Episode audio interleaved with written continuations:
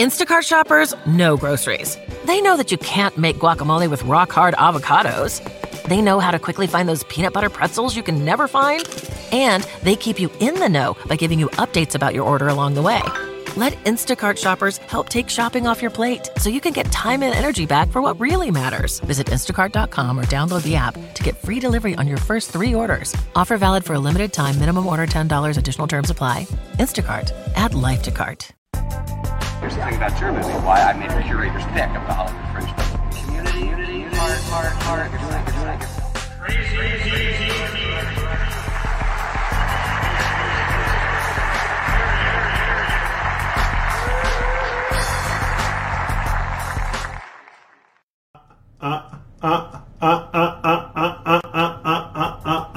What's going on, people? What's going on, people?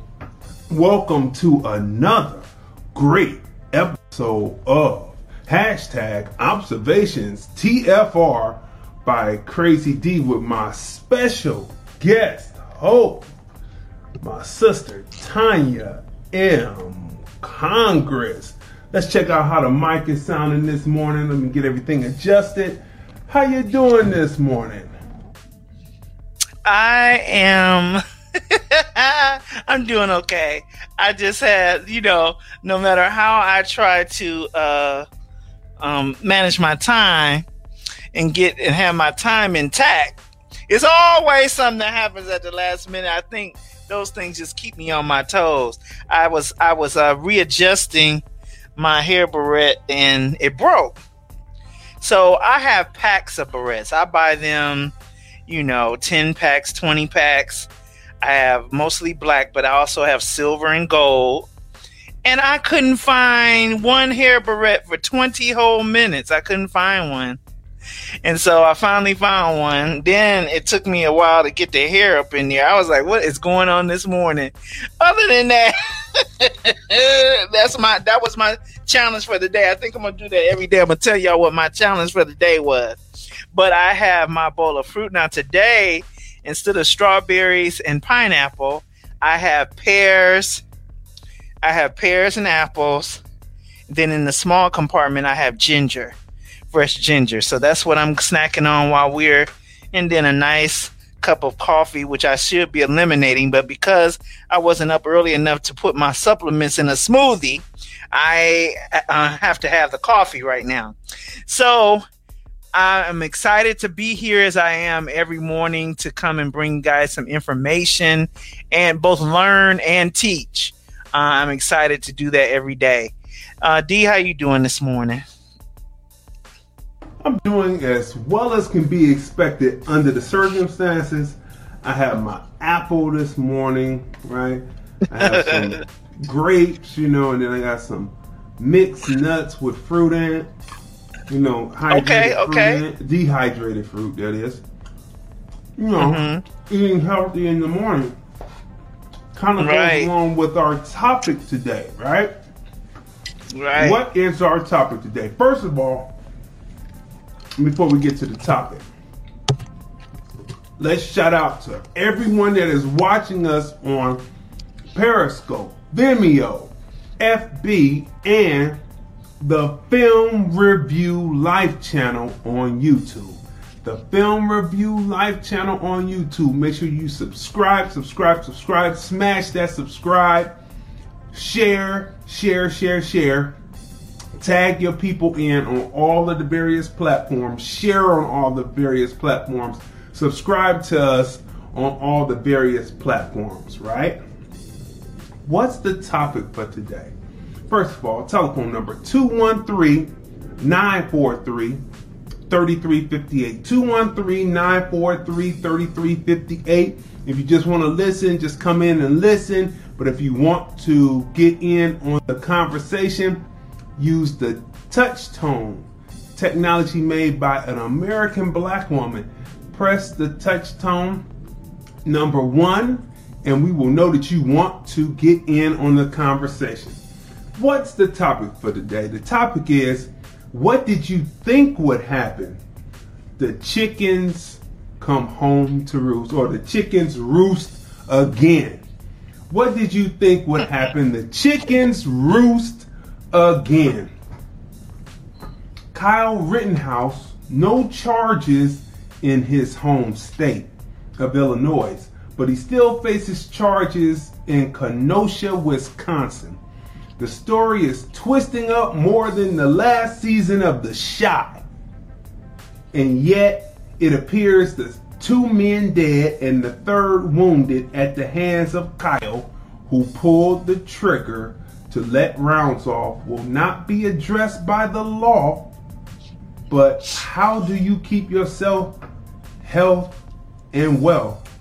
How do you keep yourself health is wealth during this time while this happens.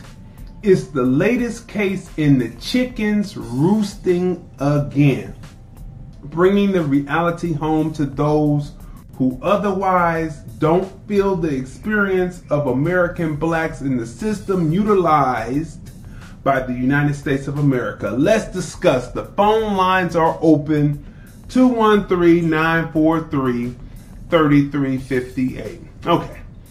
So before we get started, before we lay the rubber, put the rubber to the road, let's look at some memes, right? To get us prepared for what we need to do. Now this first meme comes from comes from a professor, right? He's a professor of economics. His name is Boyce Watkins. And you know, when I hear when I see a good meme, I have to make sure that I show it, right? So this is the first meme. Smash the share button, smash the like button. We're getting ready to take a journey. Put your seatbelts on because it's going to be a little bumpy when we get started. And of course, we have a another video presentation edited down by yours truly, Crazy D. So you got to look forward to that. Now, look, the first meme of the day. If you don't make time for your wellness, you will be forced to make time for your illness. Read that again, and I will, voice, because that's what I do. If you don't make time for your wellness, you will be forced to make time for your illness. So as we get started, what do you, what do you want to what do you want to say to that? That's profound, and it's written on the back of an index card. Very profound, very profound. And uh, yesterday I talked about a scripture that cursed is the man that's given to appetite. And that's appetite of several different kinds. And th- in our case, as American blacks, we definitely, uh, because of what we you know, our ancestors. I, don't want to. I, I, hate using that term, ancestors, um, because of what our our people who went before us. Uh, you know, in the slave times, they were given the scraps uh, to the meat and stuff. So a lot of that pork eating, chitlins and ham hocks and all that stuff. Um, all of that came from slavery times. That was the scraps that massa wasn't eating, and we turned it into a delicacy and turned it into a southern home style soul food. But actually, it is destructive food. It's destroying you. And if you don't make time for your wellness, and I used to, I used to, uh, and sometimes it's still a challenge. It's about developing discipline. When you're when you're juicing, juicing. When I'm juicing my stuff, that takes two hours. That's a two hour process to juice when I'm juicing all at once because I only do it like one day a week. That's two hours. Um, when it it takes time to cut the, it takes time to wash the vegetables, uh, sanitize, yes, sanitize the vegetables and fruits. It takes time to do that. It takes time to cut them. It takes time to feed them in the uh, thing. So it takes two hours to do that. It takes time to go shopping and pick the right fruits and pick the right vegetables. Well, I have a delivery service that delivers all organic to me every two weeks. Um, that's the increment that I needed in, but it's it's a lot of work. It's a lot of work to be healthy. It's a lot of work to mix supplements into your juices. It's a lot of work to do that stuff. However, when I weigh that against the diagnosis that I dealt with congestive heart failure, uh, beginning of kidney disease, um, uh, they tried to diagnose me with diabetes. I kept on rejecting that from the start. And, you know, when I think about what it takes to maintain them, I was on 11 different medications. So it takes time to go pick that stuff up. It takes time to, you have to take them in increments. You can't take them all at once. You have to space out how you take them. Uh, you have to go back and forth to the hospital to see because they're experimenting with you, right? This is all experimental, so they want to see if the combinations of medications that they are giving you is working to mask the problem for however many years. All the while, those things that you're taking is breaking down other things. And so they add something else to the pot. Oh, we're going to take this away. We're going to increase the dosage on this. We're going to take this one off altogether. All of this stuff takes time going in for MRIs, going in for CT scans, going in for x rays, going in for blood work. Uh, we just need to draw your blood. Okay, it's only going to take five minutes, but you got to get up, get dressed, and drive to the hospital to go and do this. So all of these things takes hours out of your time when you could have just invested the time in the forefront to be well. To be well. So what does this have to do with the chickens roost again. What did you think would happen? Stay tuned. Smash the share button, smash the like button. See, the mind and the body leads to a robust soul and spirit. And so when you're doing certain things and you put something your certain things into your body, then you're more open to see and not be so emotional, not be on a hamster wheel, not be able to not be able to process. You're able to process, you're able to have a mind state where you are able to see facts, analyze facts, catch, analyze, shoot facts. You see? And so everything that you do, everything that you put in your body, smash the share button what did you think would happen?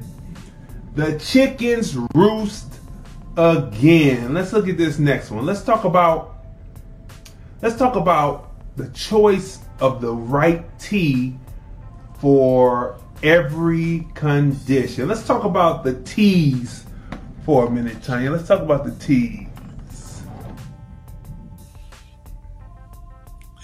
Now, these different teas, you see them right here cinnamon for headache, thyme for coughing, lemon, sore throat, passion flower for insomnia, insomnia, peppermint for fatigue, chamomile for stomach ache. Now, most often than not, these are mixed in with something else. Um, but actually, I'm getting ready to plant a um, windowsill garden with thyme and peppermint, so I will always have that and you can add this to your teas. So whatever teas that you're taking, you want to do all organic teas, if at all possible. You want to do non-caffeinated, uh, you know. And I say that in somewhat of a uh, uh, uh hypocritical a thing while I have my cup of caffeinated coffee. Uh, but you want to try to get them as non-caffeinated, and you want them to be organic if possible. At Whole Foods, the average uh, organic tea box is about six ninety nine. If you go non organic, it's about four ninety nine. But it's worth it. Or you order on Amazon, you can get it in bulk, whatever kind you want. So it's good to have those things instead of popping uh, an Excedrin or a Bayer for a headache. You make you some tea and you put some cinnamon in it. Not only that, cinnamon contributes to weight loss. It contributes to healthy blood sugar uh, balance as well. So you're accomplishing more than one thing when you use cinnamon. And uh, with time and all of that, go ahead. Tea can be soothing to your soul in the midst of a hot summer day because it's mixed with water.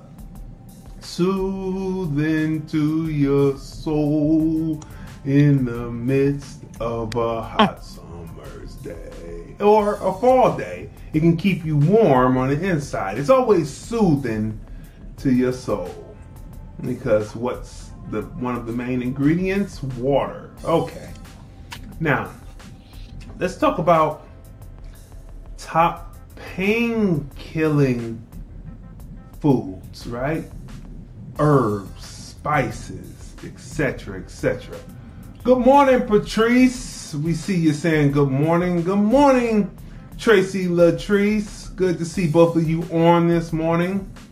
Our producer is there watching us, making sure every move is made correctly. Let's talk about top natural painkillers this morning because a lot of people deal with pain. You know, they were younger and they wore their back out. They got hit by a car. They they they they wore out the ligaments within the bones of the of the knees and all that, and they need something for relief. So let's go through some relief uh, foods. Pain relief. Okay, first First thing on the list here is garlic. Garlic um, goes all the way back to biblical times and was mentioned quite often along with onions in biblical times. And uh, garlic was a, a cure all. So here it says made into a special, um, I can't read that, a special on for. I can't read what that says, but garlic actually is good for blood pressure as well as pain. I think it's showing that it's a, a eye is pointing to a, or a temple. Okay, good. Special oil for earache, made into a special oil for earache. So I believe that you use. I read that you use a dropper so it's good to have uh, invest in you some droppers because you don't want them to be cross contaminated. But um, invest in some different droppers. You can make the garlic oil by just mashing uh, the garlic, or you could put it in a blender and extract the oil out, or you could put it in a juicer. Although that gets pretty messy to clean up and it smells really bad. Uh, but I would uh, do the mashing and put it in a spoon and store it like that. So it's good for earache. Ginger is something that I eat every day.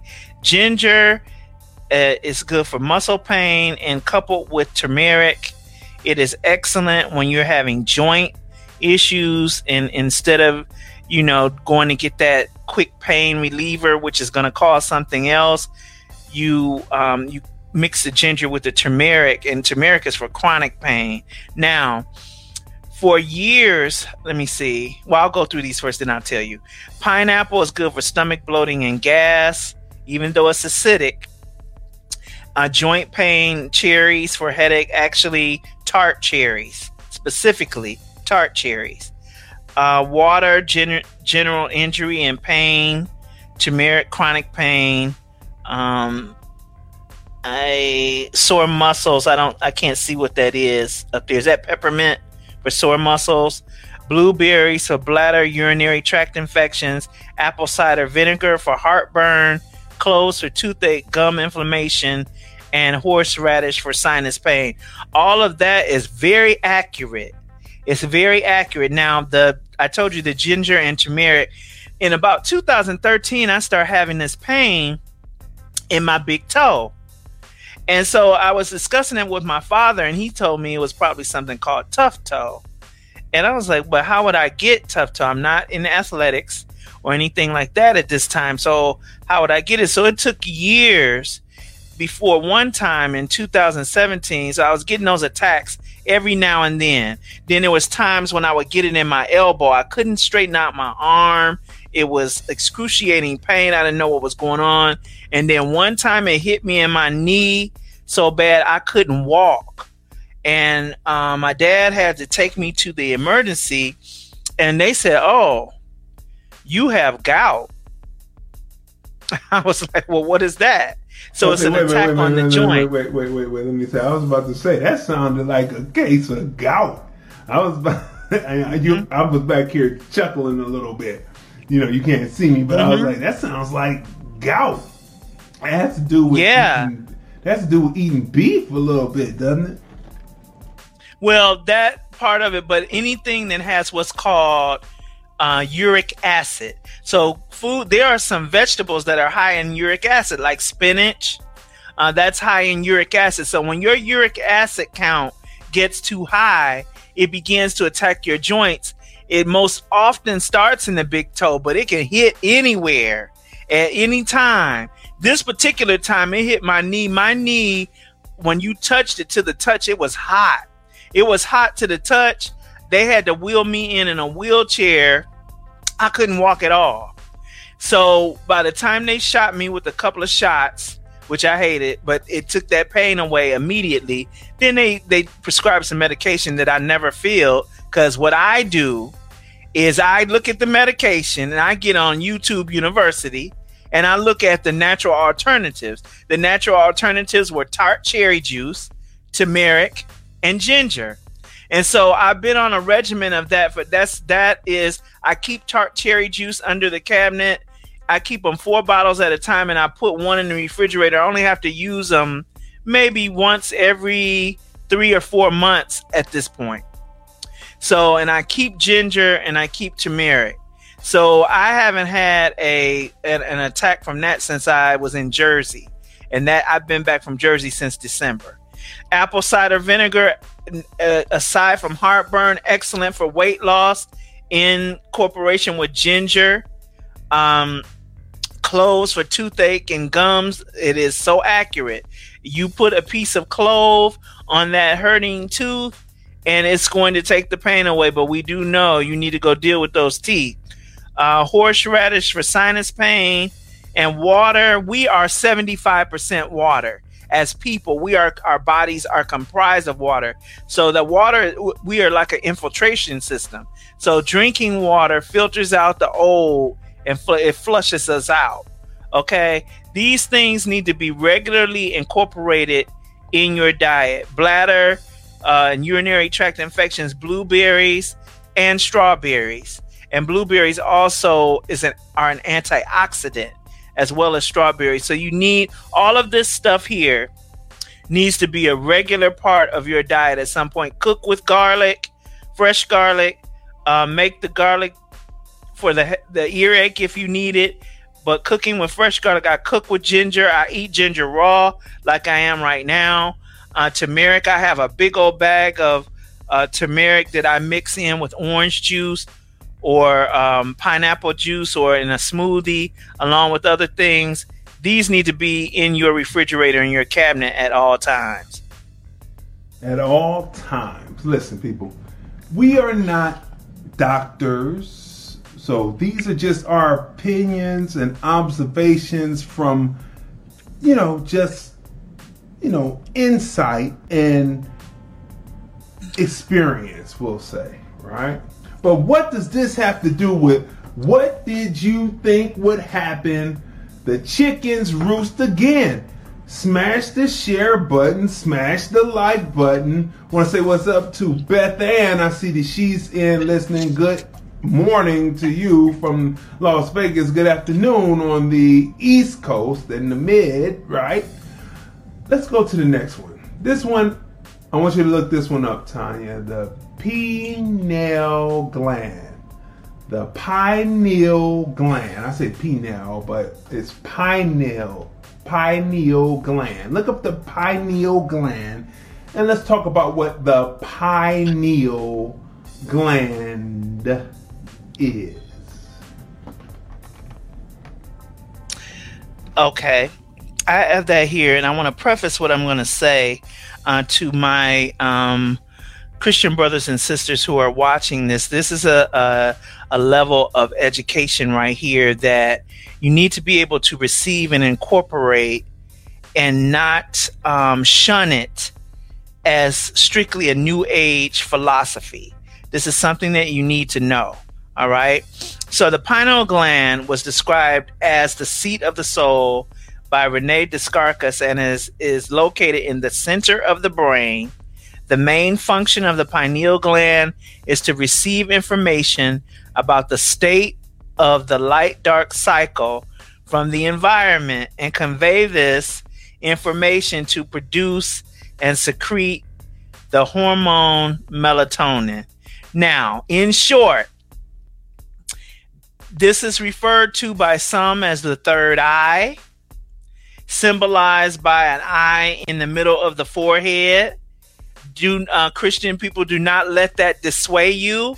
Your term for this would be the Holy Spirit. Okay, that that that that you know, it's a different terminology for the same thing. That would be the um, Holy Spirit. Melatonin. Melatonin. Look, look that up. up. Give them what melatonin is.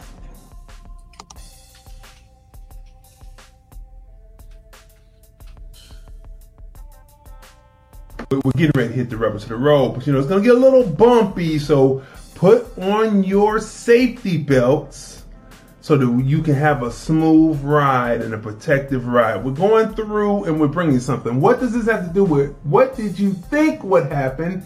The chickens roost again. What did you think would happen? The chickens roost again. What is melatonin? Melatonin is a hormone in your body that plays a role in sleep. The production and release of melatonin in the brain is connected to time of day, increasing when it's dark and decreasing when it's light. Melatonin pro- production declines with age. Melatonin is also available as a supplement. Typically, as an oral tablet, most melatonin supplements are made in a tablet. People commonly use melatonin for sleep disorders such as insomnia and jet lag. Unlike with many sleep medications, you are unlikely to become dependent on melatonin, have a diminished response after a repeated use, or experience a hangover effect. So it's healthy for you. Um, and it's used in several different things. So melatonin brings you to relax and rest mm-hmm. in translation. It brings you to relax and rest. And why do you need relax and rest? You need relax and rest so that you will be able to function and be able to decipher what did you think would happen? Chickens roost again. You see? So smash the share button, smash the like button. We're running through a lot of information. We're not doctors, but we talk to you through insight of experience. Let's see. Uh, Beth Ann says, I have a problem with memory. We are not doctors, Beth Ann, but we are just giving things that have worked for us and see if they work for you. You know, that's what I would say. like to say something to her about that. Go ahead, go ahead. This melatonin that we just mentioned, it helps and aids in sleep disorders. That's one of the things that it does now. What contributes to memory issues, and I the reason why I wanted to speak to it is because I've had those issues. Um, a lack of sleep, you know, not getting the correct amount of sleep. Now that differs for everybody. You know, the the charts say, you know, we're supposed to get eight hours of sleep. You know, but everybody doesn't need need eight hours of sleep. That's too much for some people. So um, you have to make sure that you get the sleep that causes you to maximize your capacity in your in the way your brain moves. The other thing is carbohydrates a lot of carbohydrates in your diet white bread, white potatoes, white rice, uh, all of those things. Carbohydrates convert to sugar. Sugar stores fat. So, a combination of all of those things, those carbohydrates, they slow your brain down.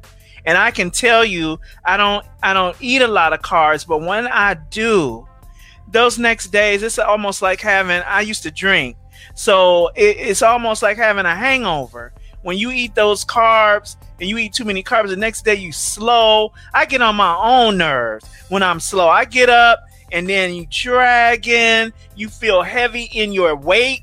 You feel heavy in your spirit. You just feel heavy and your brain is not turning. You got to get things done. The brain don't want to cooperate. Uh, the memory don't want to cooperate at the level that you got to get things done.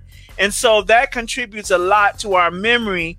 And it's also science has proven that carbohydrates, you know, it turns to sugar. And if you're predisposed to diabetes and things in your family, it turns to that. And diabetes, evol- uh, diabetes evolves into Alzheimer's and dementia. And all of those are the things that are affecting the brain. And so D is getting ready to move into something concerning the pineal gland. He had a meme up about decalcifying. And so that that that's tied into it too. But just keep listening. We got some things for you.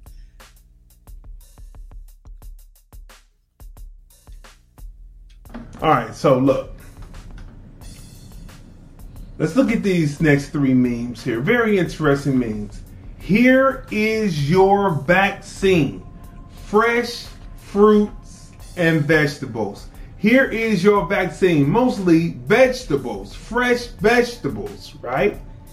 Then there's another that kind of goes along with the pineal gland, which is the secret to change is to focus all your energy not on fighting the old, but building the new. I, I, would say this, I would rephrase it, phraseology, and I would say change one word. The secret to change is to focus all your energy not on fighting the old, but building anew. Building anew. Uh huh which means don't worry about what has happened to you. Worry about building from what you know. Don't worry about looking back and saying, oh my God, this, this, this. Sometimes they have us on the hamster wheel, right? And they have us on the hamster wheel and we're constantly talking about what happened in the past. We're supposed to reference the past so as mm-hmm. to not make the same mistakes in the future. But we're not supposed to linger and stay on this hamster wheel with an emotion and this electrical inertia that we made keeps us pedaling like a hamster on the hamster wheel. We have to be able to slow the electrical inertia by using our uh, inertia and stepping off the hamster wheel, getting to the point where we get out of that mindset that they have got us on to be zombies and follow to having a mind state where you're able to decipher and break down facts, analyze, catch, analyze, shoot facts, and be able to move to advance your plight. Thus, if more think the same, everyone not not the same as a monolith, but think similarly, then everyone will be able to move in a positive direction and not constantly be in the negative, right? So that's what that meme says. And then we have magnesium. Let's talk about magnesium. Now the magnesium, can you blow that up for me? Uh, that particular meme, that magnesium meme, because at the time that I had, uh, for those of you who don't know, uh, we lost our father recently uh, to COVID, and uh, during the time of his passing, I spent three and a half hours with him in the room, um, spending time with him. And during that time, I contracted that um, I'm sure of it. I had the shortness of breath. I had all of that stuff, the cough. I had a loss of smell, and I didn't mention it to a lot of people. I'm one of those type of people that, you know, the less smiles that's on my situation, the quicker I can get things done. So I didn't mention that uh, to a lot of people. But during that time, um, D and um, my sister Tracy, his wife, they had suggested some other things. Now, mind you, my immune system was already abnormally high or beyond the norm for the average person because for two years I had been taking vitamin D3 and some other supplements because I knew something was coming, but I did not know what it was. And in my broadcast, I was always telling everybody boost your immune systems because what's coming, you're going to have to be able to guard against it, boost your immune system. So, but there were some things that I wasn't taking regularly, and magnesium was one of them. So they had suggested zinc. They suggested echinacea, which is something I used to take years back and had stopped taking it. And they suggested magnesium. So I got all of that. But look at what magnesium does. Even if you're not warding against something in your body, this is something that should be normally a part of your regimen, your intake regimen. So magnesium is the master mineral. It uh, promotes blood sugar. It supports blood sugar balance, optimal circulation and blood pressure, cellular energy production, a calm nervous system, pain relief and relaxed muscles, bone density and calcium balance, joints and ligament flexibility, deep sleep patterns, and more. It's required for the body. Uh, it magnesium is required for more than 300 biochemical reactions in the body. So what that tells me is that that is a constant. That's one of those ones that has to be there. So what I would do especially if you're like I said these are our opinions and this is my experience and how I weaned myself off of prescribed medications because I didn't want I wanted to be free to exercise all natural alternatives to the things that I was given, and then my body triggers itself to start to heal itself, which it has. But what you need to do is, if you plan on doing that, if that's your course of action, you can go to webmd.com. You can plug in your medication that you've been prescribed. You can plug in that mineral on the other side, and it'll give you uh, a study reaction between what you're taking and what that is to know that it is safe for you to make that transition. So if it says something negative, then you start cutting the dose. Uh, well, what I did was I started cutting the dose of the prescribed medication. I still took it. I didn't quit it cold turkey as I implemented in the minerals. And then you do that until you wean yourself totally off the mineral. I mean, off the medication. That's how you have to do that. So we're talking information. But people say, what does this have to do with the topic? The topic is, what did you think would happen?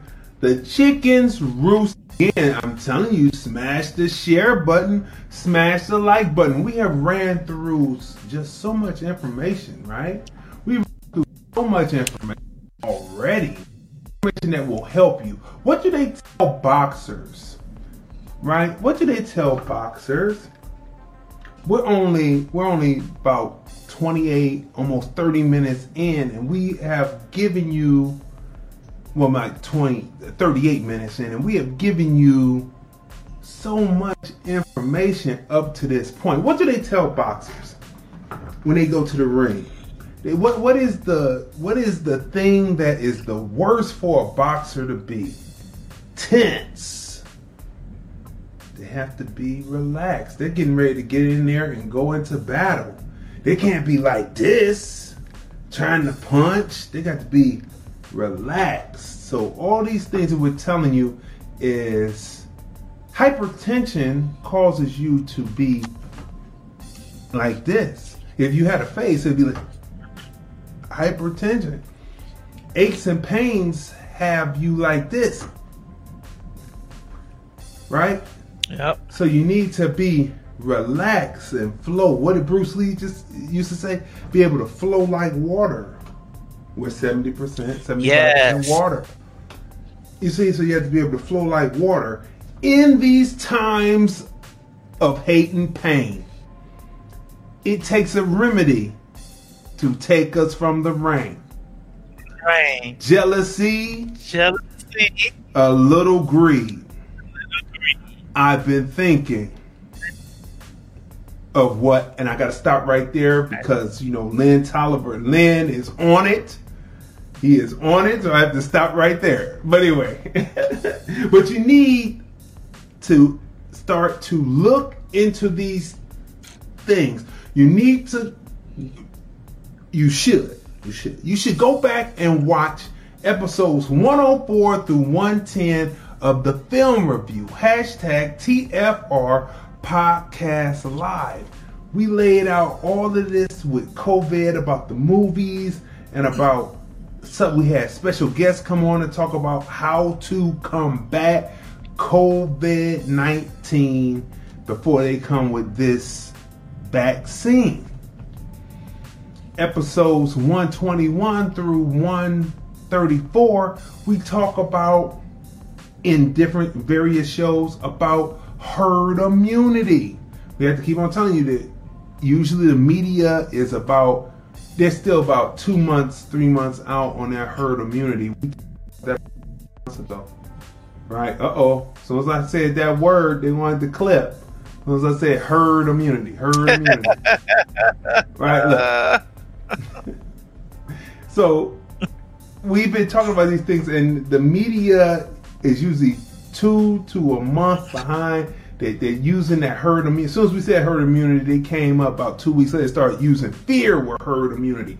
We are in herd immunity mm-hmm. right now, people. If you're walking around a group of people and none of them hardly have masks on, but you're all partying like it's 1999, or you're out in the public like that, like at clubs, nightclub stuff, and everybody's together taking pictures, you're in herd immunity. That means that you have built a herd of people who are at least 75% to 80% over the virus or have built up an immunity to the virus, which means that if people come in who haven't had the virus or people who come in who have the virus, there will be an immunity built up. You need to learn, uh, research herd immunity, right? So here at this show, in this show right here, 1 through 35, we laid out mass information. And now we're on 36 and we're showing you how to be relaxed because you have to be a joyful soldier.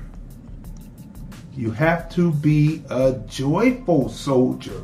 So, what does this have to do? Smash the share button, smash the like, like button, tag your people in this show. This is very important. We never go backwards, we're always moving forwards. What did you think would happen? What did you think would happen? The chickens roost again. Now, as we move forward, this may seem like a distraction, and you can take it as you would, as you will. You know, it could be a distraction, it could not be a distraction. All depends on how you look at it. If you run from the work, you might as well hide from the money. If you run from the work, wow, you might as well hide from the money. Right? So we said that, which gets us to hitting the rubber to the road. Did you know, people? Did you know this meme came down and I had to go do my research on this because, first of all, there's a Lake County in Cleveland, Ohio, and I didn't know that there was a Lake County in in uh, Illinois. Right? So look, Lake County prosecutors announced there will be no, no, not will not they will not file charges against Kyle Rittenhouse. Lake County prosecutors announced they will not file charges against Kyle Rittenhouse. Let that sit for a minute. You know, that was the shooter back in August that shot shot down one, shot down two, wounded a third. What was what was you supposed to do at that moment, right? So look, he's not going to be charged in his hometown of Illinois. So I had to go research that because I said he's not facing charges. But he did all that in Kenosha, Wisconsin. And so when you go research the story, you find out, people, that we are in the middle of a Canterbury Tale. Have you ever read the Canterbury Tales? Have you ever read the Canterbury Tales? If you read the Canterbury Tales, then you would realize that we are in the middle of a big Canterbury tale, right? Which brings us to this next meme.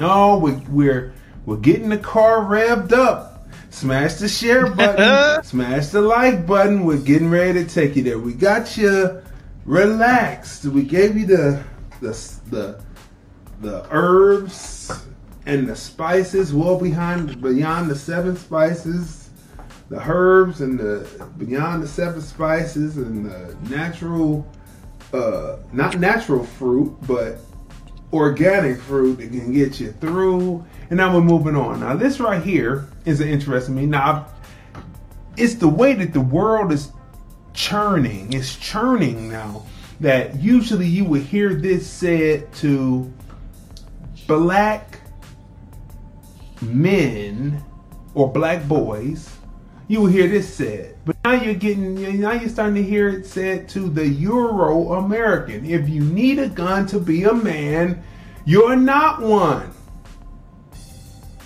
If you need a gun to be a man, you're not one. What did you think would happen? The chickens roost again, right? So, all of this treatment of needing guns, do you realize that the Euro American has no culture?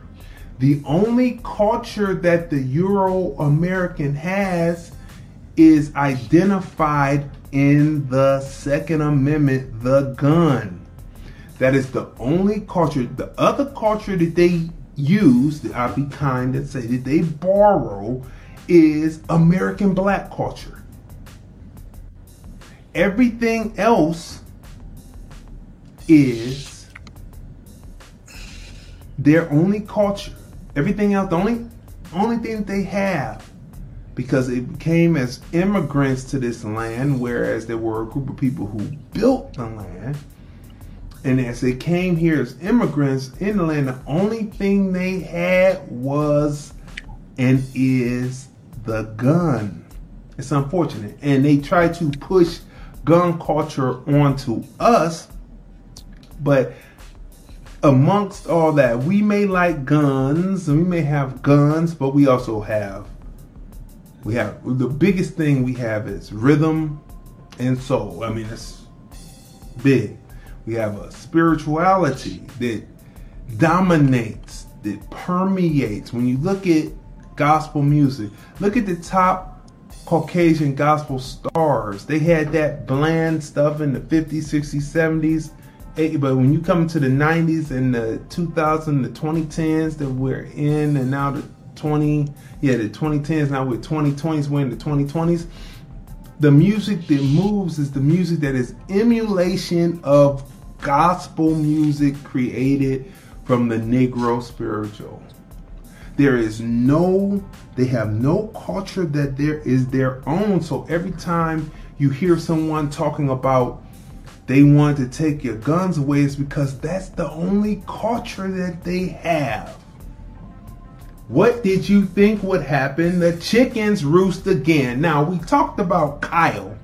Now, Kyle didn't shoot down two black men and, and, and wounding a third. He shot down two Caucasians and he shot down and he wounded a third.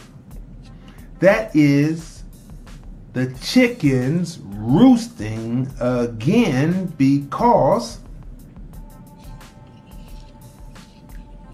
the laws are not set up to prosecute necessarily. Those who are about having guns because they were supposed to be there to shoot down American blacks and it backfired and now it has come home to roost and he is not even on charges of shooting. He is on charges of handling an unregistered weapon basically. Not even charges of killing two human beings and wounding a third, he's up on charges of Uh, having possession of a handgun that was not registered. That's basically the charge. The reason why there is no charge in why there's no charge in his hometown is because they said when you read the article that there's no proof that he had the gun in Illinois. He didn't have the gun until he got there, and it's a unnamed friend's gun that he had once he got to Kenosha, Wisconsin. That's what they're saying by the article. But what did you think would happen when you have a culture like what we have up on the screen? That is their only culture. And now you hear this if you need a gun to be a man, you're not one. What you got to say to that? I mean, that has been their only culture, and that's the truth. And I want people to understand. See, these things we de- we arrive in in our our surmisings are derived from observation and from looking at things over a period of years.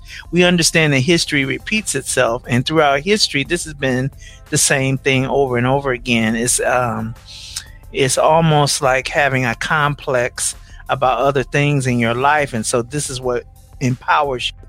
This is what makes you feel powerful. This is what makes you feel safe that you have. And that thing that he has, that's military uh, type stuff right there. That, that I happen to like guns, so you know something like that I would like to have in my arsenal. But I probably would never have a need for it. It would just be good decoration. I probably would never have a need for it because I don't um, you know, I don't carry myself in a certain manner and I don't frequent certain environments. But yeah, I mean, now they're being told that after they told us that to disarm us, well, they never got rid of their arms. So when uh, whatever that organization came along that wanted to take guns away and out of the hands of civilians, you know, they start fighting. These people start fighting. You're not taking our guns. This is part of what makes me you're not taking our guns. We have a right to bear arms. We have a right to bear arms, and by gum, we're going to exercise our right to bear arms to take care or to ward against all the stuff they create. So they keep creating stuff, keep creating an issue, and then you need a gun, yeah, because some of the stuff that you guys do is so are so is so dirty and such a slap in the face and so disrespectful, residually disrespectful, in case you haven't noticed. Residual disrespect. So it keeps compounding, it keeps going, it's fueling itself. Residual disrespect. Yeah, you need to bear arms because at some point, some of us are not as relaxed. Some of us don't have the right diet. Some of us are full of sugar, full of salt, full of all kinds of uh, uh, um, GMO foods and all that kind of stuff, and which directs our mind. So some people are don't think before they act; they just starting to act.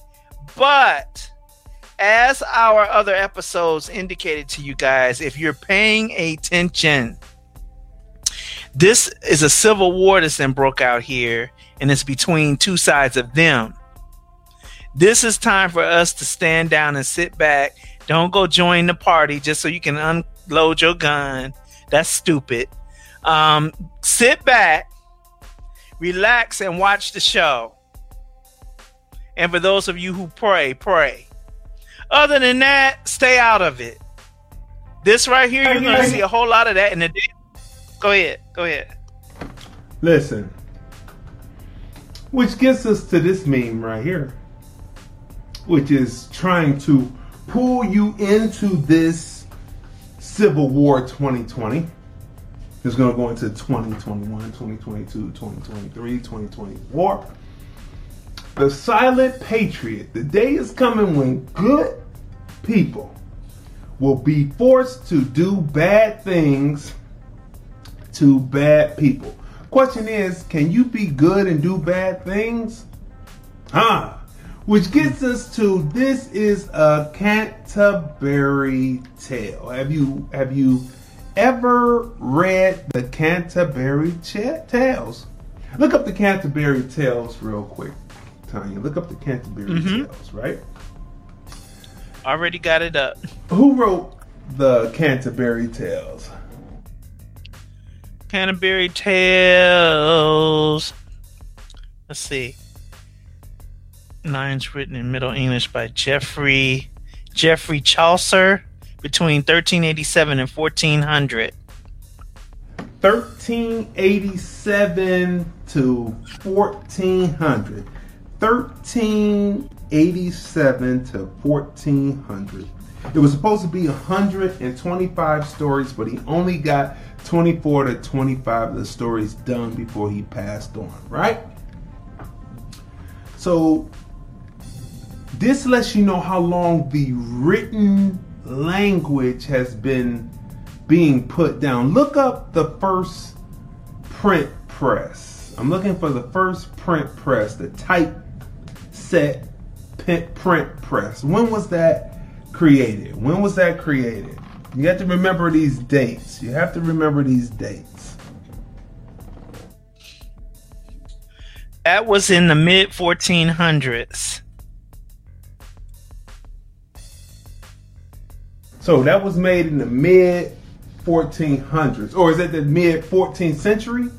Because he wrote No. in right. Go ahead. It says it says uh, in the mid 1400s, a German craftsman named Johannes Gutenberg developed a way to handle the process by machine the first printing press.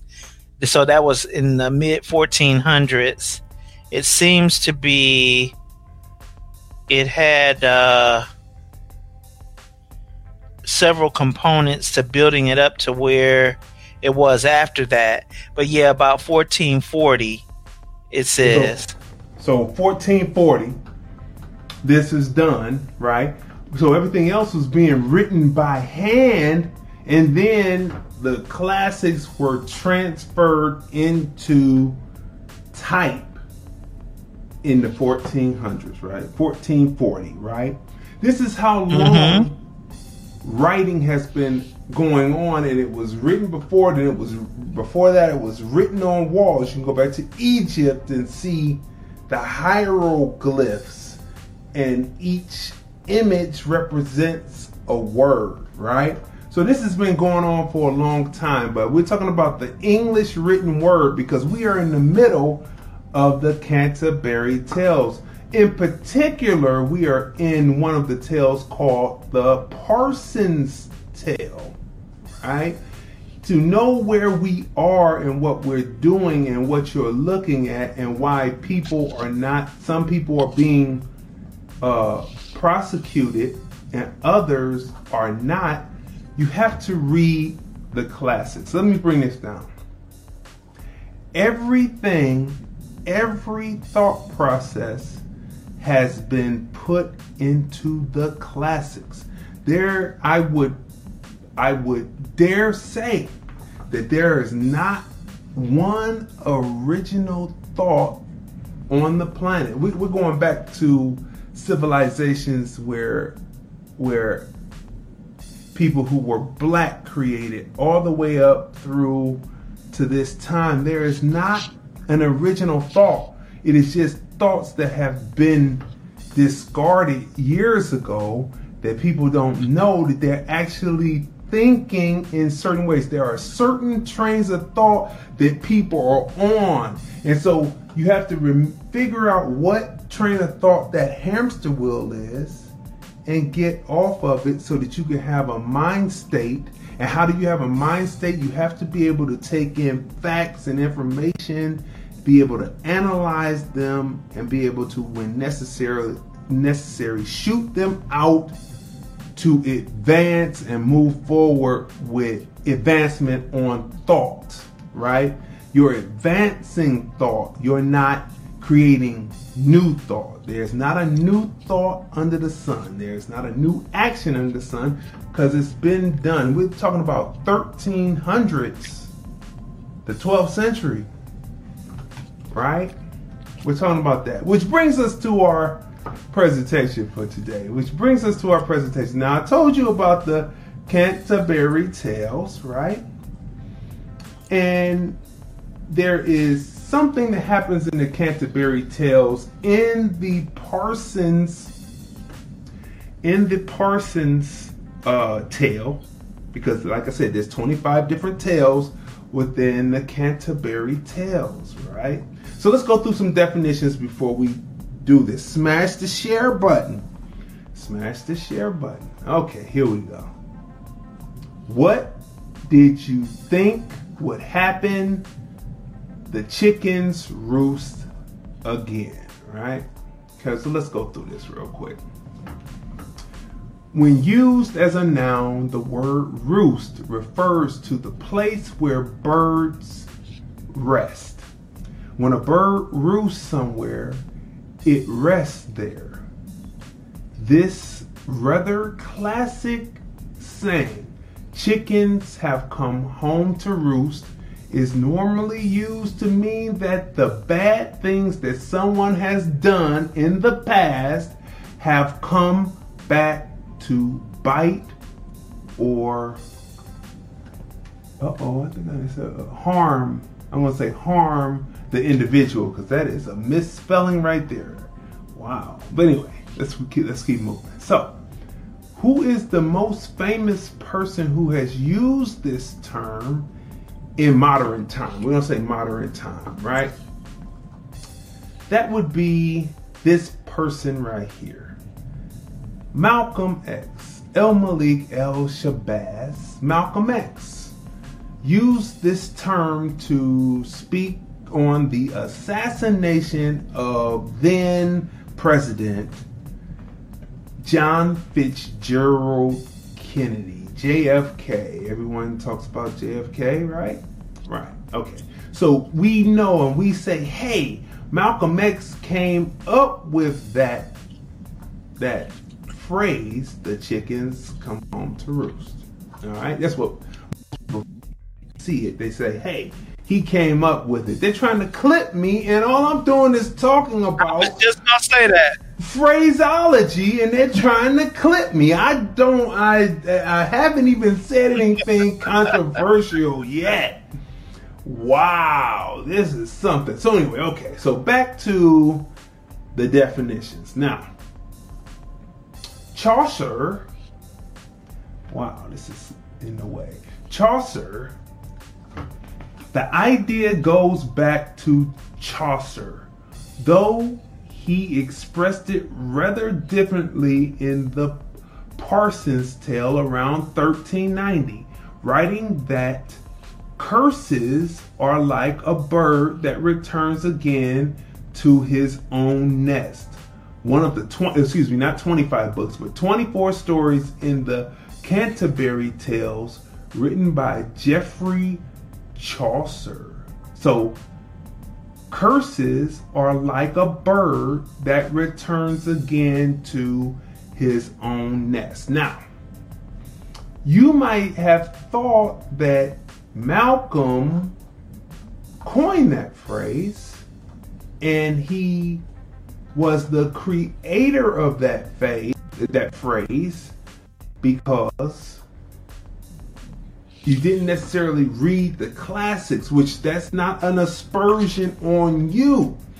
But Malcolm, if anything else besides being a thinker that was advancing thought, whose thoughts have yet in many times have been advanced upon in this era, was sometimes stuck on the hamster wheel and not taking and looking at the past to advance forward with advancement in thought, advancing the thought, right? That's having a mind state instead of having a mind set that keeps you thinking just that. He took the phrase from Chaucer because I'm sure he had read it because he was well read. Chaucer, Chaucer and switched it around and brought it into a modern phraseology, which is the chickens come home to roost. right? So this that's that, right? So we're looking at what we're looking at. So we're looking at. So we are in the middle of let me just say it this way so to be clear to you. People don't people don't say things just willy-nilly and for no reason.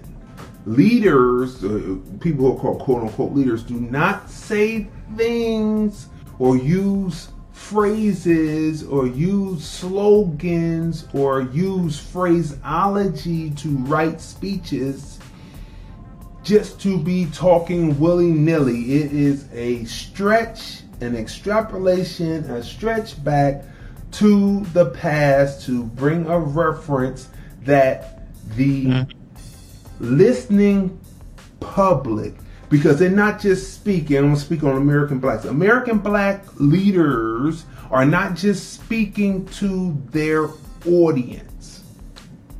They are speaking to a broader audience to express disdain as being American citizens and not being afforded the same rights and privileges as an American citizen as some who have come here who are immigrants who get more American citizen treatment and are not having even raised their right hand yet. So this is what it is. So some of this will go over your head, but the people who are watching the speech, they will say that person knows knows how to coin a phrase, that phrase they know how to use phraseology. You got to catch up. Now, it's, it's very important that people catch up. You have to catch up. Now, so it's not just said, so when Malcolm said chickens come home to roost, he knows that the Euro Americans, the Europeans read Geoffrey Chaucer.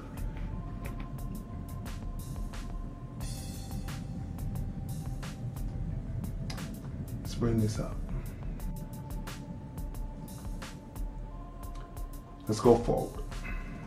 Let's move forward here. Let me bring this up a little closer so that you can see it. I let that sit. I let that sit for a minute because that's a shock to some people that people don't just say things. Black leaders who are well read do not say just willy things. They say and they use references in their own phraseology that will let the larger listening audience realize that if you're not following your own canon, your own rules, your own laws, then you are hypocrite. Hypocritical, right?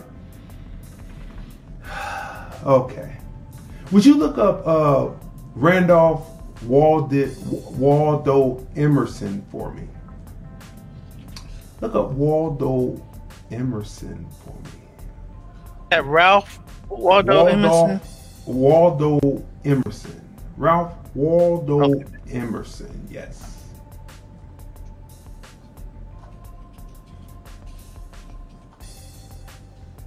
Let me know when okay. you're ready. Okay, so tell I'm me. I'm here. Who, I got it. Tell me who Waldo, who who, who Waldo Emerson is. Tell me who Ralph uh, Waldo Emerson is. He was an American essayist, lecturer, philosopher, and poet who led the transcendentalist movement of the mid 19th century. All right, so that's where we start our presentation because one of our great, the greatest American black leaders who could listen, who had a mind state and not a mindset, and could evolve. We talked about evolve evolution, evolution. He was able to evolve from saying Negro to saying black is the Reverend Dr. Martin Luther King Jr. Smash the share button, smash the like button, Smash the like button, smash the share button, tag your people in. We are taking you on a journey and it's a little bumpy. It's going to be a little bumpy because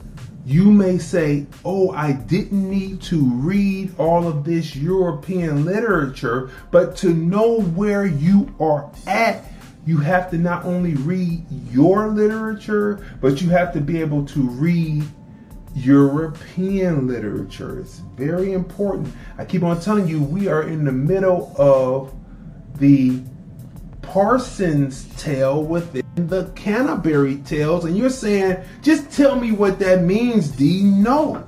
What did you think would happen? The chickens roost again. I'm not going to tell you because you have to go out and actually read the Parsons tale. Matter of fact, you should go ahead and read all 24 tales of the Canterbury tales, and you will realize what we're in. You need to row, row, row your boat gently down the stream, merrily, merrily, merrily, merrily. Life is but a dream. You have to be well read to be well bred outside of physical breeding, which makes you nothing but chattel. If your mind is well read, you're well re- you're well bred mentally to be able to exchange some phraseology with some of these. Some people classify them as devils. Some people say fork tongue. Some people say Euro American. Some people say white, whatever you want to say. But but in between black and white, you got to be able to deal with. You got to be able to deal with brown, red, and yellow, and all of the same things all over again. You see, so let, let, let's get started with this piece. Smash the share button, smash the like button. You have to be well read, to be well mentally bred, to be able to go up against those who only wanted you well bred to be strong in body but weak in mind. And what happens when you get to a certain age and the suppleness of your body starts to go away? All you have is what you did, what you bred with your mind. Something that they cannot take away from you unless they give you a lobotomy. But that's another story for another time, and we're not getting into that. So here we go. the Parsons Tale. This is part of our Canterbury Tales video series where we look at each of the 24 stories written in the Canterbury Tales by Geoffrey Chaucer. I want to ask you a question, and that is what is in your life's blueprint. This is the most important and crucial period of your lives for what you do now and what you decide now at this age may well determine which way your life shall go. And when I say Kennedy, I mean John F. Kennedy. The man who promised all the American so-called Negroes who vote what he was going to do for them when he got in office and has yet to do the first thing that he promised, but has paid off the Negro leadership so that they are silent and say nothing about the promises that he originally made. Now, I would like to point out another point before we go any farther. Uh, we who are followers of the Honorable Elijah Muhammad do not make a choice between integration and segregation. Segregation doesn't enter into the picture at all. We are for separation, not, not segregation. Segregation, as we're taught by the Honorable Elijah Muhammad, is that which is forced upon inferiors by superiors. Separation is done voluntarily by two equals. When you find an all white school, they don't call it a segregated school, they call it a separate school. When you find an all Negro school, they call it a segregated school because it was set up by the white man. If it was an all black school that had been set up by the black man himself, run by the black man himself, with the curricula that they follow, uh, put in the school by the black man himself, they would call it a separate school. That right there. Remember, we talk about phraseology and the use of language of being able to stretch through the centuries of language, even back to the walls of Egypt and even before, right? And being able to to bring forward information to be able to convey to those that are those that are the traditional oppressors. We're moving into a time where the traditional oppressors will be moved out the way and there will be a buffer class in between that will possibly look like us. What are you going to use? What if that buffer class is one that has been educated abroad from their land? Let's say they've been educated in England, and you know, this is where Joffrey, uh, Jeffrey, uh, that's really Joffrey, but Geoffrey Chaucer was present, Shakespeare was present, etc., etc., etc. And they bring these people here to be the buffer class in between you and the Euro Americans. What you are able to convey with your mouth through how you cultivated your brain with the literature that you read will be able to move mountains. This is what we're talking about, you see. So when Malcolm talked about segregation and separ- separation, sep- separate, segregation, separate, one is is the language of the oppressor that the oppressed has taken on to describe their situation. But if it is ownership and agency, then what you do with your schools and how you learn, you take the curriculum that you need for the kids to learn and you add in the necessary phraseology and the necessary study of the classics, European and African and American black and Chinese and Italian, etc., etc. You incorporate all of that in, then that is your separate situation, just like it's their separation thing with their particular type of schools, parochial, parochial or private, right? Stay with me now. Stay with me now. Because I'm coming to the conclusion before we go on with what Martin Luther King is going to say next, right? I always thought, see, this is coming from a different generation. When I looked at schools that were set up for Caucasians. I looked at those schools are as segregated. They were segregated. That's all in in the empowerment of the mind and what you think of yourself. And this is what Martin Luther King is getting ready to get into. What I thought of myself, I looked at the schools where it's I looked at the the uh, country clubs and all of those places where blacks were not allowed as segregated.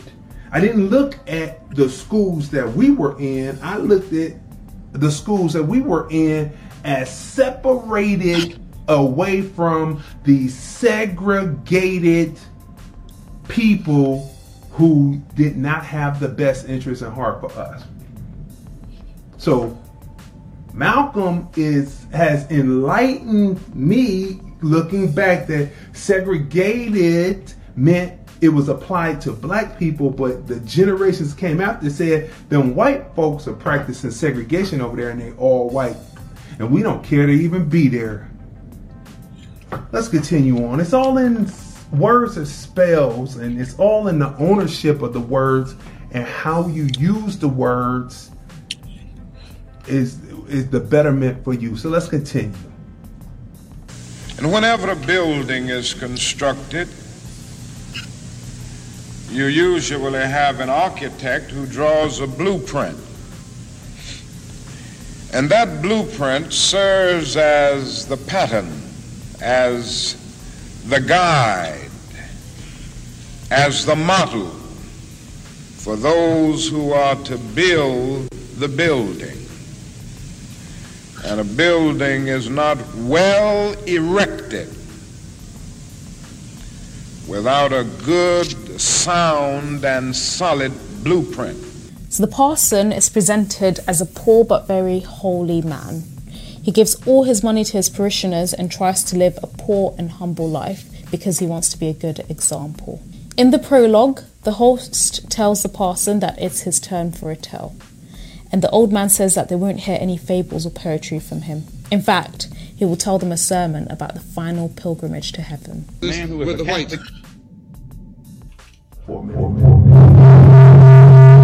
To give you context here, let me pause that for a minute. Now, the narrator of breaking down the Parsons tale opens up. It opens up and it, he says that how he's dressed and what he believes as a person that he gives his money away because he wants to be a good example. He wants to be pious. When I do you get what we mean when we say, What did you think would happen? The chickens roost again. This is multifaceted where the chickens are roosting. Do you get where we are coming from? Do you catch the drift? Can you be underwater and not get wet? Woo! Stay with me. The parson, people say that there were people who died penniless that were in the fight for American blacks' freedom or the black diaspora's freedom around freedom. I want to say freedom, but they were really in the battle for people to be free in a society that so-called promised so much that to truly be free, certain things shouldn't be happening, right? People lament the fact that they died broke, but if you are a Parsons, we are in the middle of the Canterbury Tales.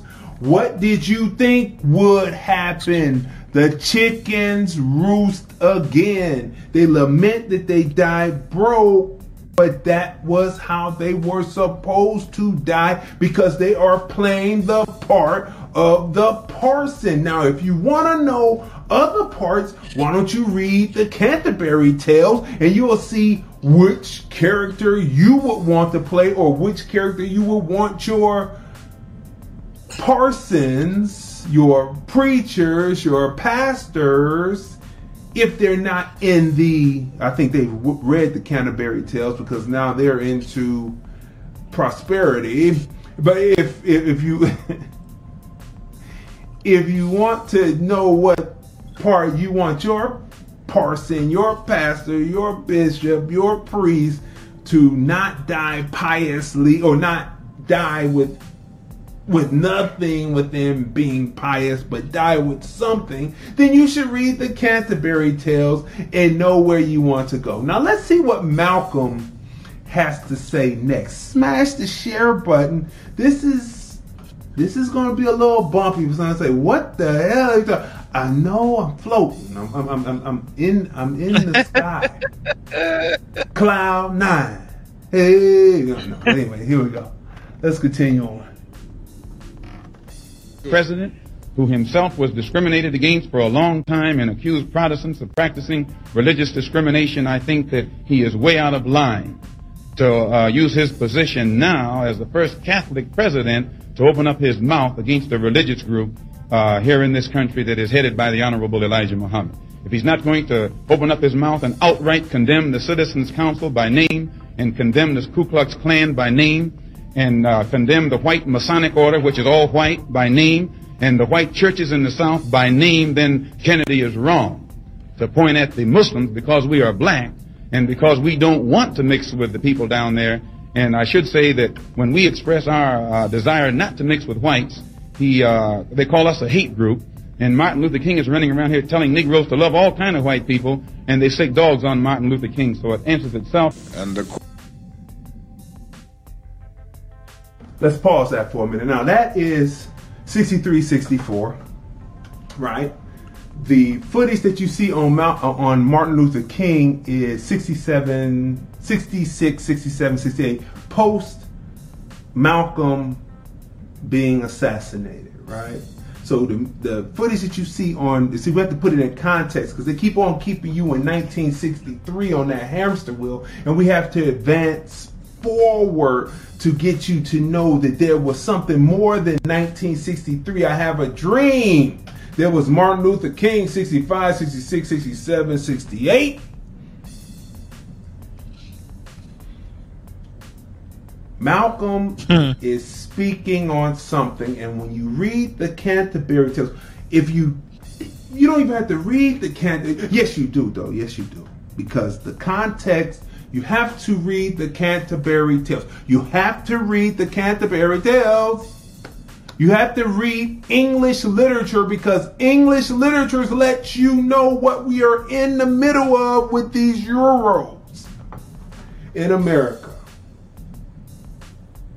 It lets you know what we're in the middle of with these Euros in America. It's very important that you do, that you read this because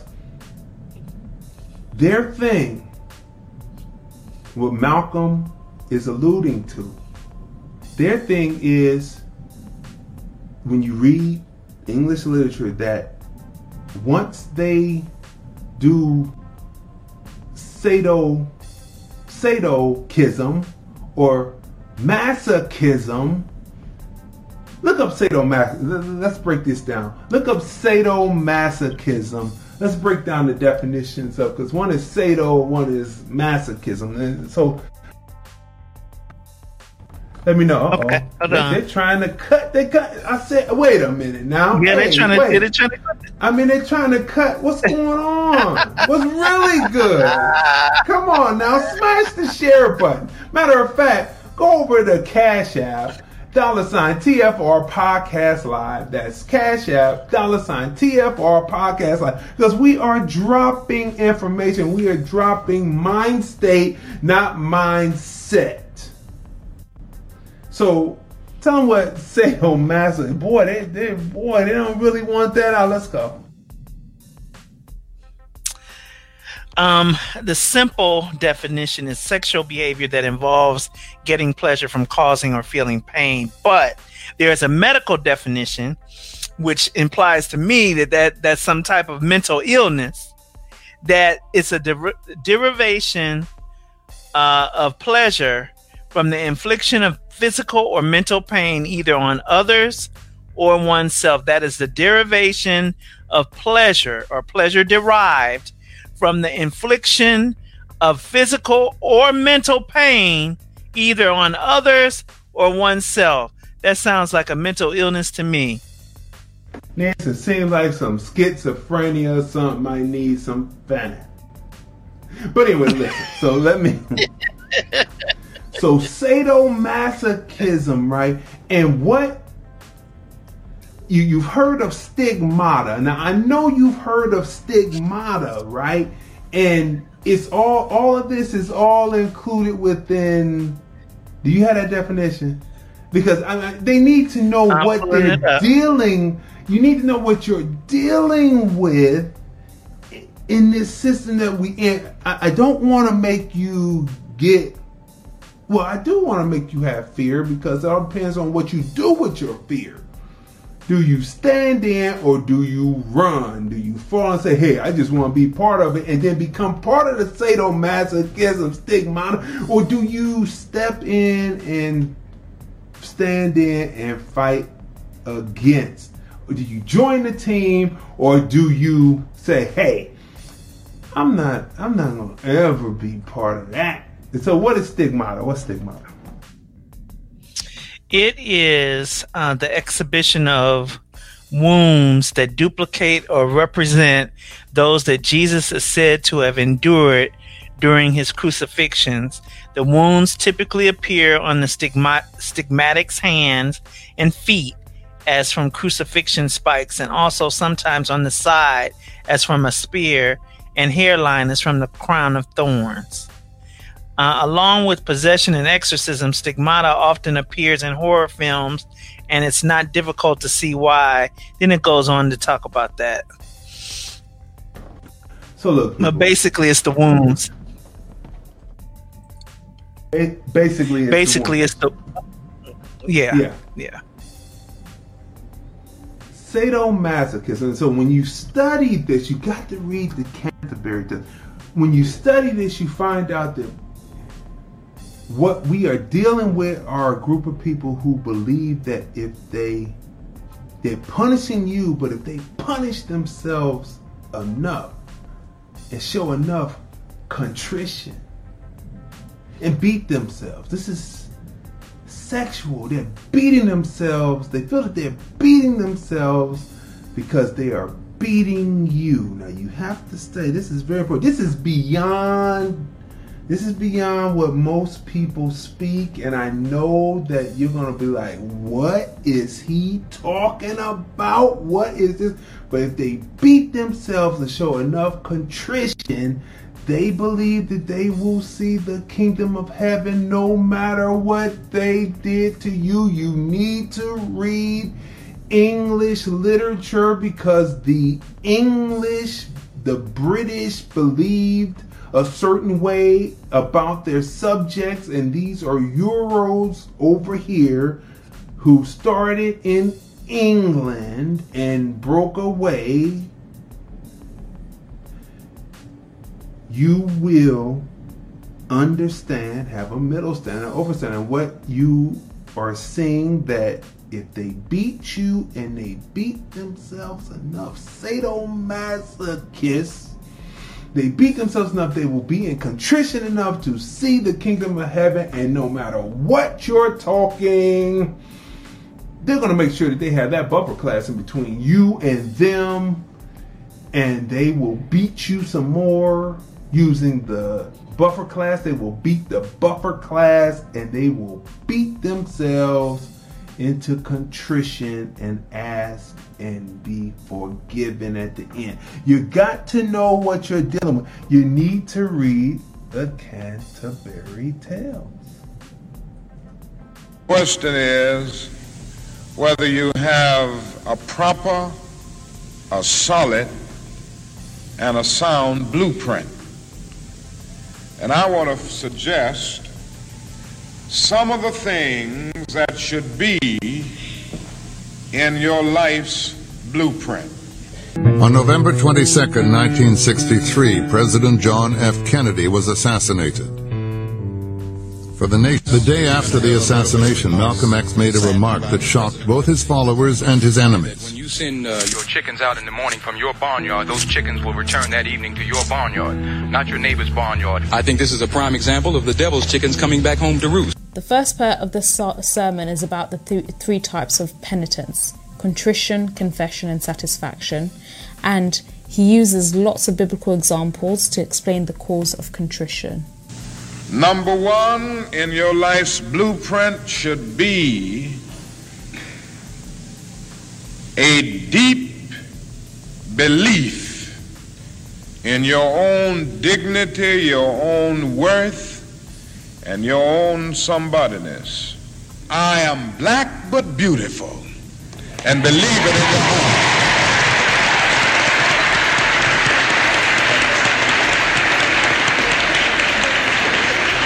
Malcolm X, you were involved in a controversy some months ago with your leader. Let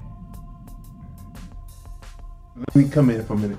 So Martin says that you have have to have basically a deep belief in yourself, a conviction, not not a conviction, but you have to be you have to have a belief in yourself and you have to have high self-esteem. Why is he saying that?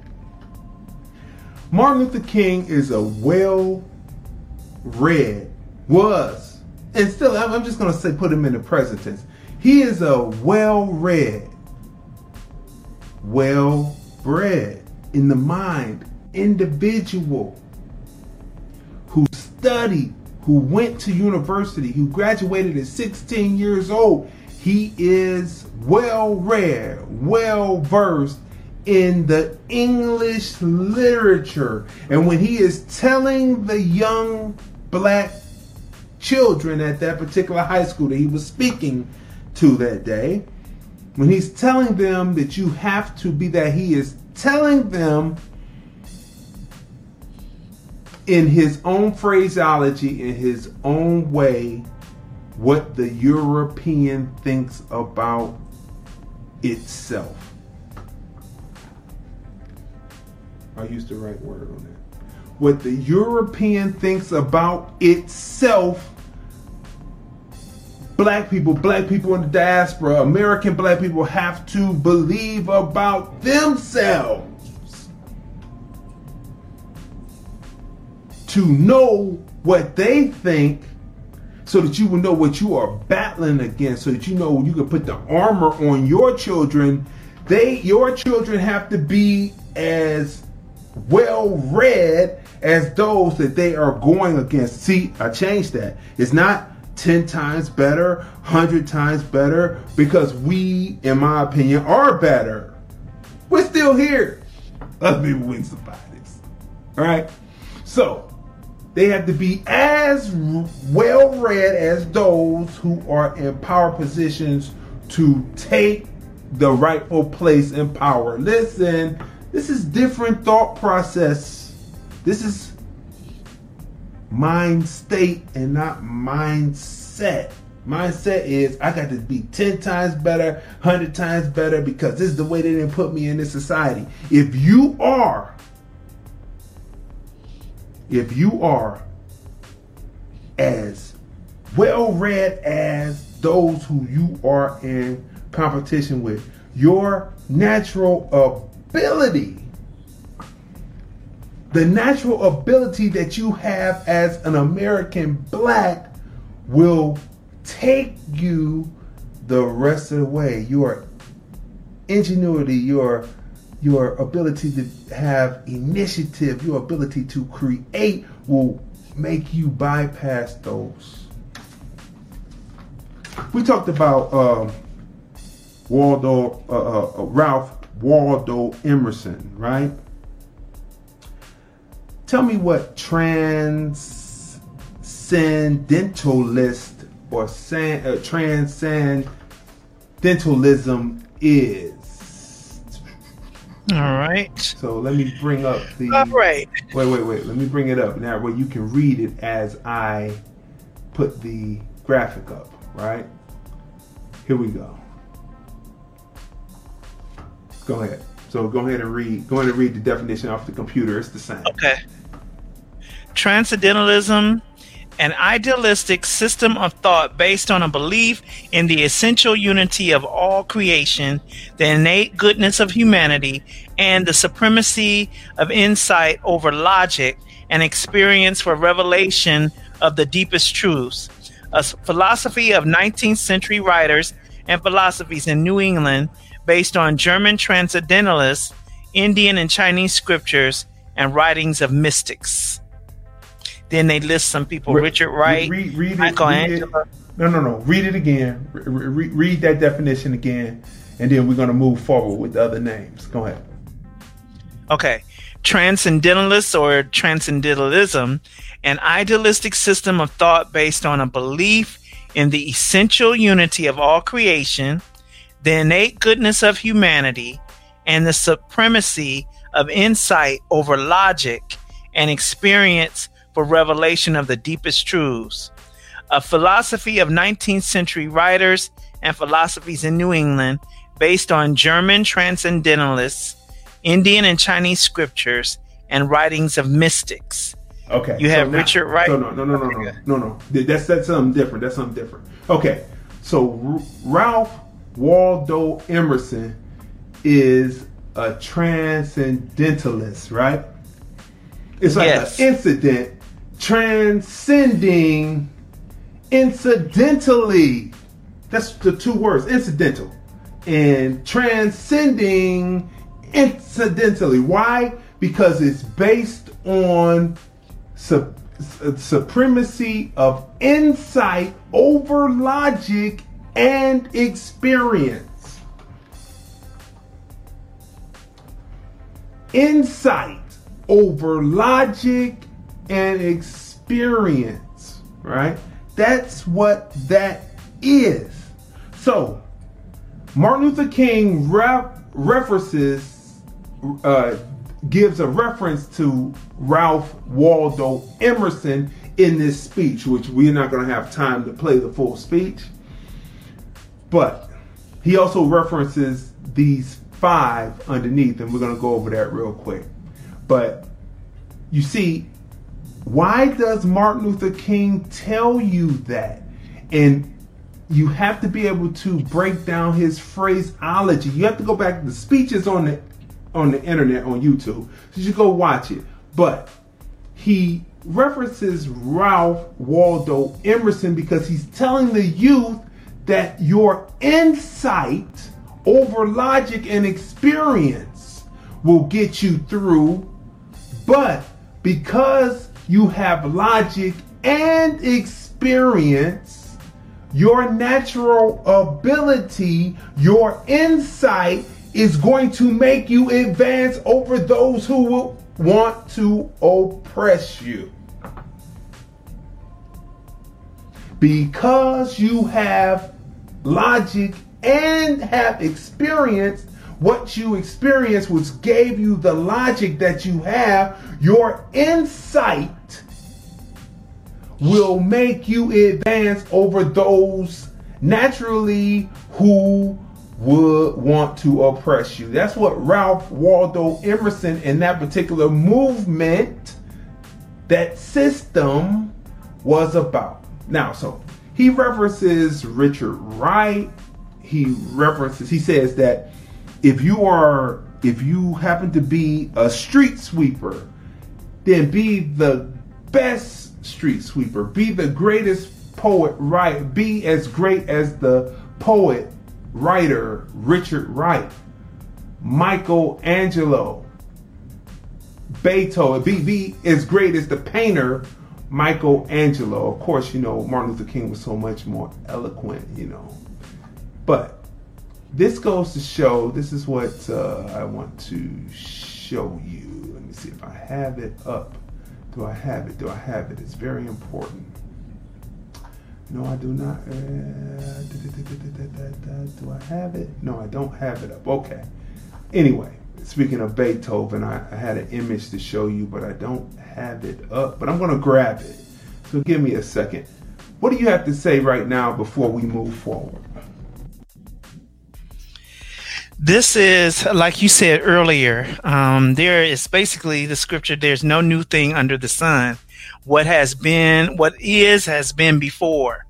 So we see that we are not, the things that we're seeing today are not new. We just didn't know the terminologies a lot of times.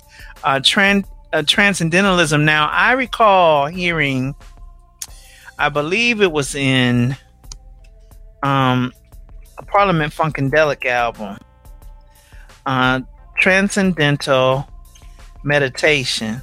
I remember hearing that, and it was something it, during a speaking part, and um, so that's TM. Now I have heard of TM, Transcendental Medi- Meditation, and that goes with the movement, and it's a type of it's a form of silent mantra meditation developed by Maharishi Mahesh Yogi.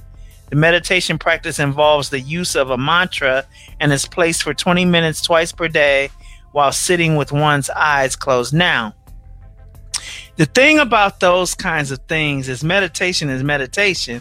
That's called transcendental. You're saying a mantra, so there are some words that are being said, and oftentimes there are words that are uh, of an Indian language, and you're not sure what it is that you're saying. A lot of people follow that, and it goes along with this mindset right here of transcendentalism and transcendentalists. But basically, that's the same thing. That's all biblical. That's a biblical practice of meditating on the word and saying the word. Same thing, different application. Same thing though.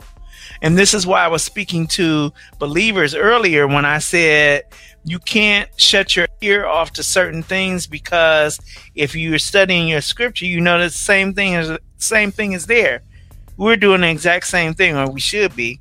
Anyway, that's what brings into manifestation that which you are believing for. You have to do it. You have to bring it through.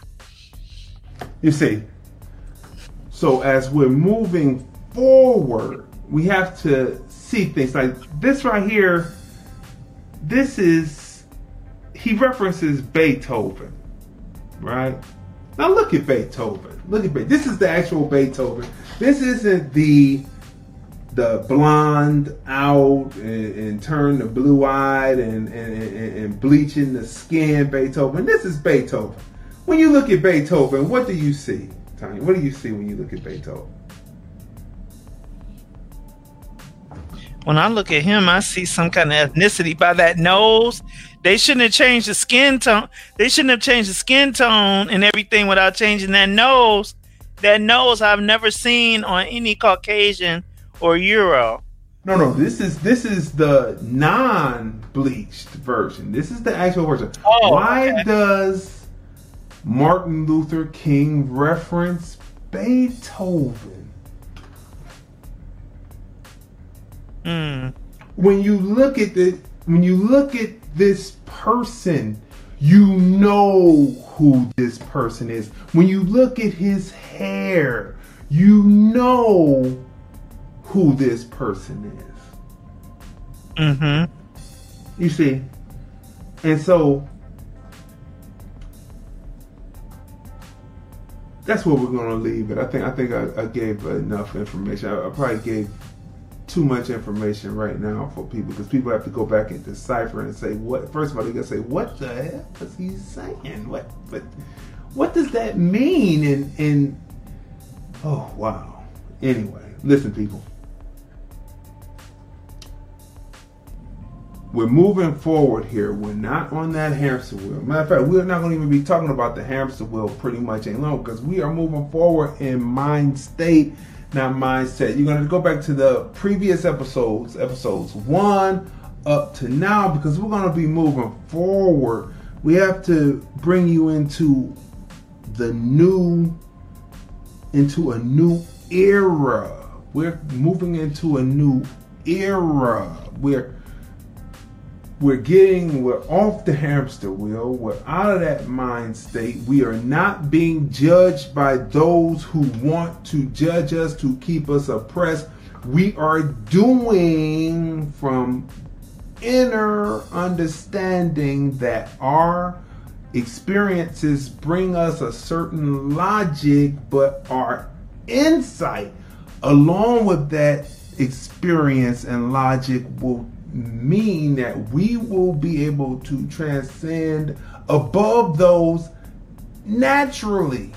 Will just naturally, spiritually, psychologically advance above those who want to oppress us no matter Matter what. This is where we're headed. You got to go back and watch this because we dropped a lot of information where we, we showed you eating. I'm gonna I'm gonna put it in in the terms. We showed you food. We showed you supplements.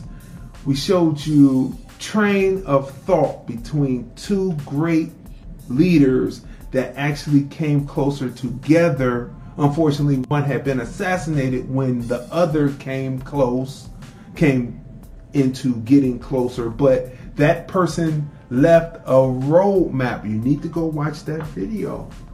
and then go research the people that he named.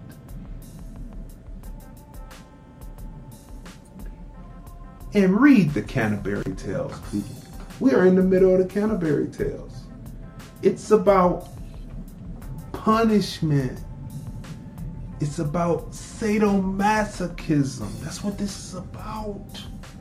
And you got to know who you're dealing with and what this is all about and how you will naturally advance naturally, spiritually, psychologically, because you have a certain logic that comes from experience, but your insight, your ability to create, will make you transcend above.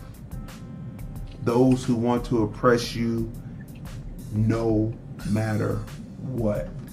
We've got 10, 5 minutes.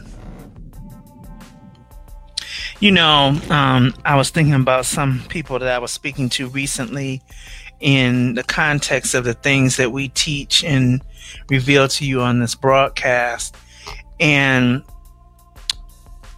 to it, it scares me um, to an extent that people are as complacent and stagnate as they are in their growth, in their learning, in their evolvement in life. And it it's really i mean it really is a burden to me because i'm like what are you to do when the results of everything that we've been talking about now 72 hours of information what are you to do when the stuff hits the fan you don't even know what direction that you're going in just dealing with your own stuff so in comes the other uh, uh, additive of everything that's going on around you, even though you're not supposed to get let it get in your spirit, it's still going on around you. In order for it not to affect you, you have to have a mind state and not have a mindset. Mindsets t- are tossed to and fro. They they are tossed to and fro with every wind of doctrine and news, and there's no stability.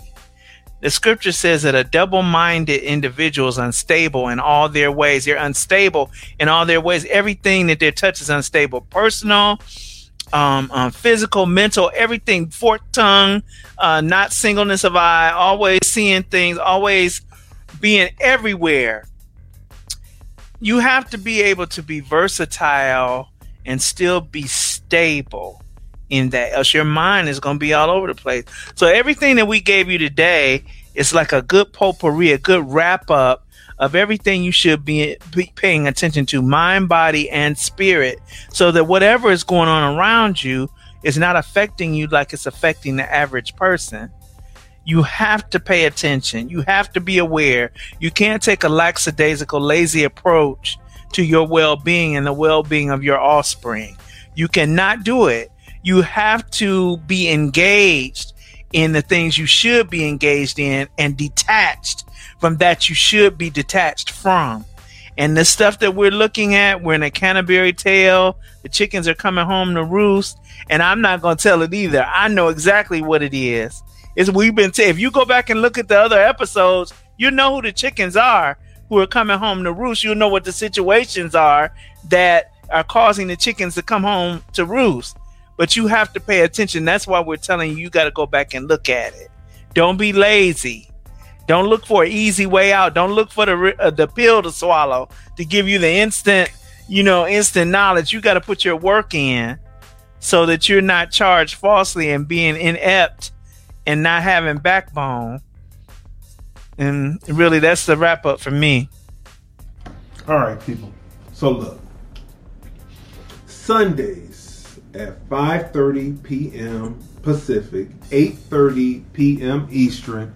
It's the film review, movies, music, culture, politics, society podcast, or if you want to search it, of course you do. Hopefully you do. Hashtag TFR Podcast Live, right? Go to Google, search it, and all of it just comes down. And I've been checking since I made the new hashtag for our show that comes on Monday through Friday, 9:30 a.m. Pacific, 12:30 p.m. Eastern.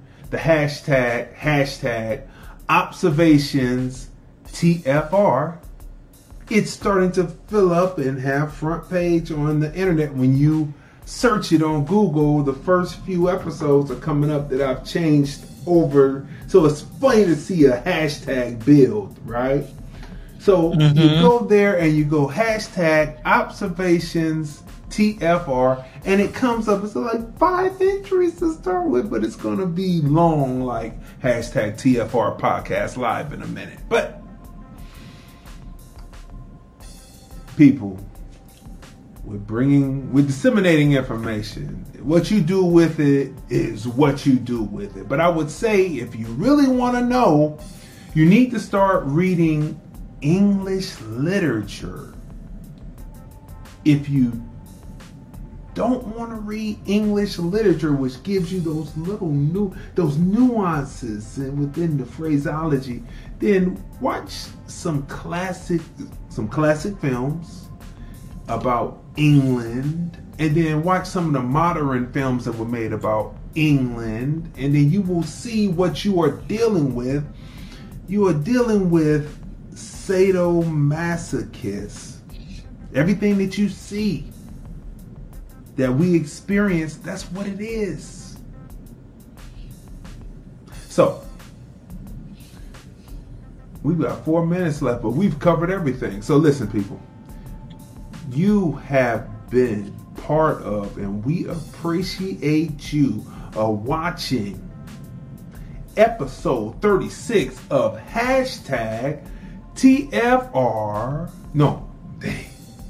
Hashtag observations hashtag observations TFR by Crazy D with my special guest host, Tanya M. Congress. Make sure that you share, that you tag your people in all of the episodes 1 through 36. Make sure you go over to the Film Review Live channel and smash that subscribe button, that share button, that like button and we will see you again tomorrow on another episode of hashtag observations TFR by Crazy D with my special guest host Tanya M. Congress. We'll see you tomorrow. Here's the thing about Germany, why I made a curator's pick of the Hollywood Fringe. Community, unity, heart, heart, heart. Crazy, crazy, crazy.